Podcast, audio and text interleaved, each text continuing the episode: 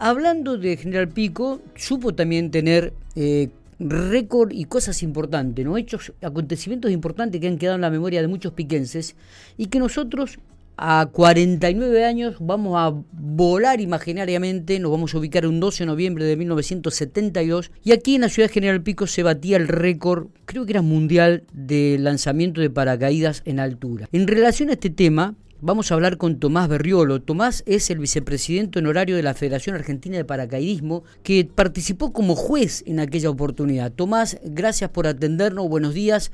Este, y es una linda oportunidad de volver a tener el recuerdo este de aquel salto que convocó a muchísimos pampeanos y entre ellos muchos piquenses. Sí, buen día, ¿qué tal? Sí, realmente fue una cosa extraordinaria, ¿no? Tuvo dos años de preparación, desde el año 1970, y bueno, eh, estoy a disposición de ustedes. Cuéntenos un poco cómo surge esta idea, este, qué, qué es lo que se llevó a cabo, porque fue un salto donde, bueno, tenía su, su riesgo, ¿no? Creo que fue a 12.400 metros de altura y eh, a 11.200 metros en caída libre. ¿Puede ser? Cuéntenos un poquitito sobre esto, por favor.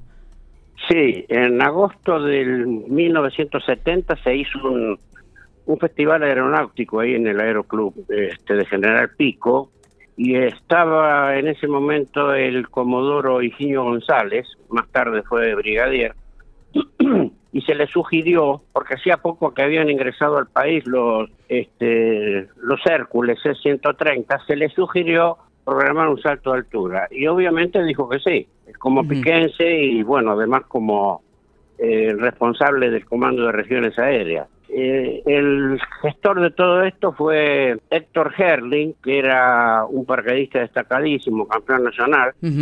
Comenzó a reclutar gente, reclutó más o menos unas 12, 15 personas, y comenzaron a eh, prepararse. Primero la preparación en cámara física y cámara hipovárica en la, en la base del Palomar, y de ahí surgieron las personas que que no tenían problemas este, físicos ni de respiración. Claro. Y luego se decidió realizar el salto el 11 de noviembre de 1972.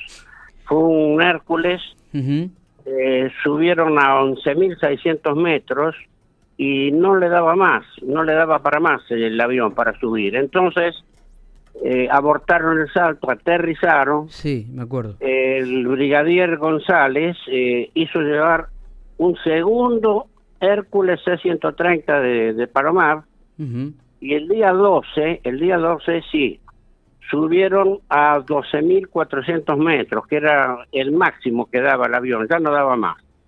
Y desde ahí hicieron el lanzamiento. Algunos se abrieron a mil metros, otros a 750, otros a 1100, pero promediando, este, promediando, cada uno iba equipado con su barógrafo, ¿no es cierto? Sí, sí, sí, aparte con eh, tubo de oxígeno ¿Cómo? Que, llevaban tubo de oxígeno, yo me acuerdo, era muy chico. Sí, sí, claro, en el, en el avión había un tubo de oxígeno de, eh, nos había facilitado este, la Armada, un gran tubo de oxígeno del cual estamos todos conectados pero luego en el momento del salto cada uno llevaba su propio tubo de oxígeno. Exactamente, yo me acuerdo, me acuerdo, me acuerdo. Sí, sí, sí, cada uno iba con su propio tubo de oxígeno, con el barógrafo, donde se registraba los metros de caída, la altura de apertura, y bueno, eh, fue el salto realmente eh, muy exitoso. Eh, cayeron lejos, lejísimos del aeroclub. No, cayeron en acá, algunos habían caído en Dorila, otros habían caído en algunos campos cercanos. claro. Pregunto, en aquel momento fue récord mundial este salto, ¿no? Sí, fue récord mundial, sí. Bien, ¿y, y hasta cuándo se mantuvo este récord mundial?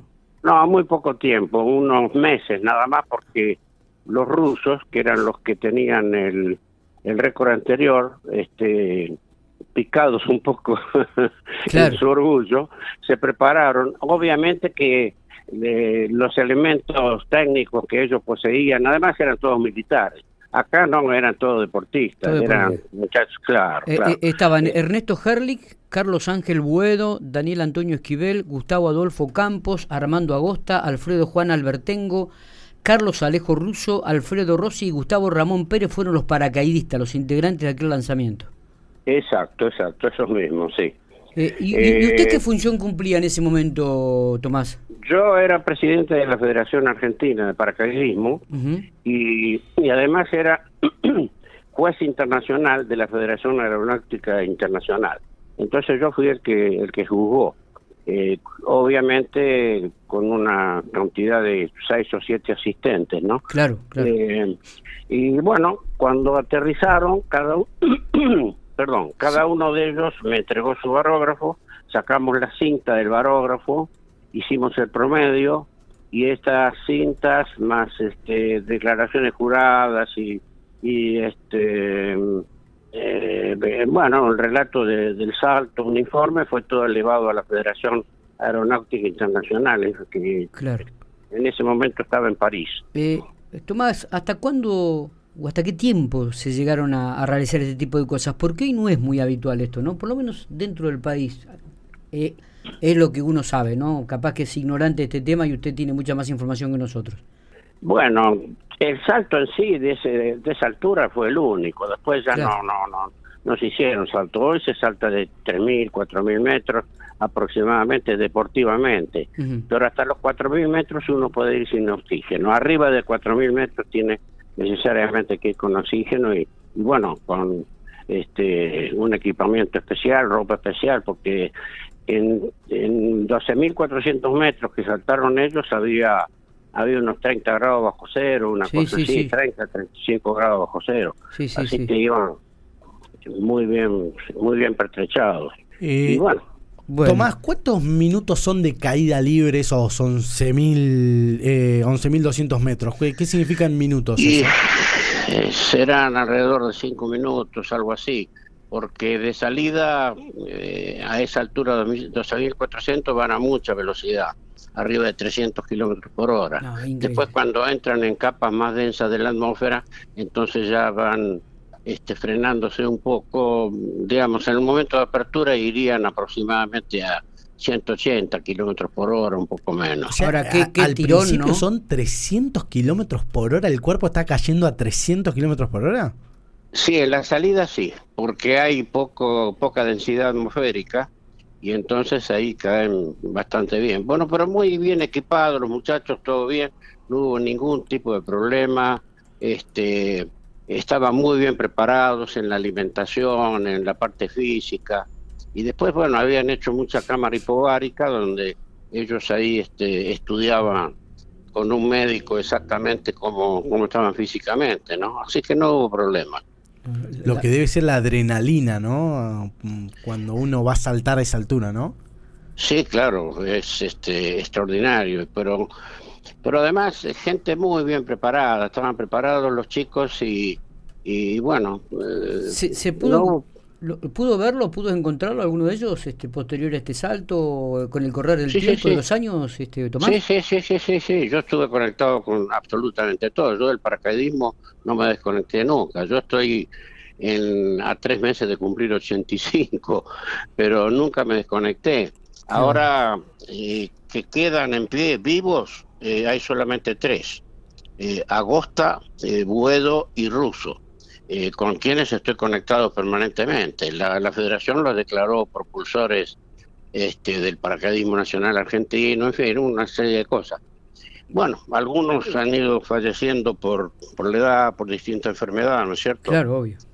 Pero yo estoy conectado con ellos permanentemente, sí. Eh, o sea que usted, eh, además digo de haber está actuado como juez internacional, ¿usted conoce Pico? ¿Sabe venir a Pico, Tomás?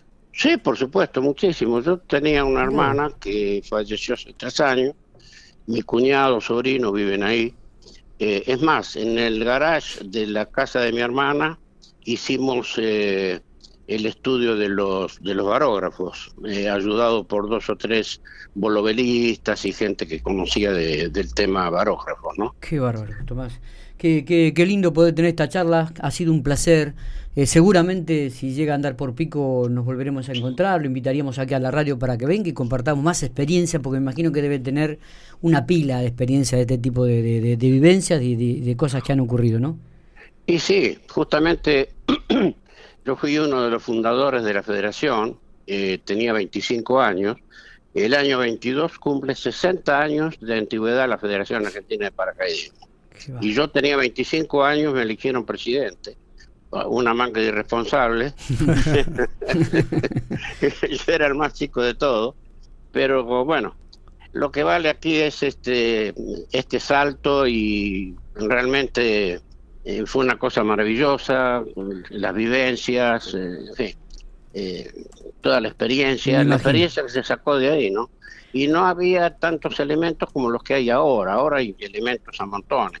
Ellos iban únicamente con un altímetro, con un barógrafo y bueno, con oxígeno obviamente y una vestimenta apropiada, pero este, los barógrafos eran tremendamente grandes. Ahora hay barógrafos que son pequeños, chiquitos, casi como un reloj. Claro, claro. Tomás, este, gracias por estos minutos. Ha sido un placer poder hablar con usted, ¿eh? realmente. Eh, abrazo grande Y, y bueno, nos volveremos a encontrar seguramente. Bueno, encantado. ¿eh? Un saludo a todos los piquenses, sea a través de ustedes. Abrazo grande.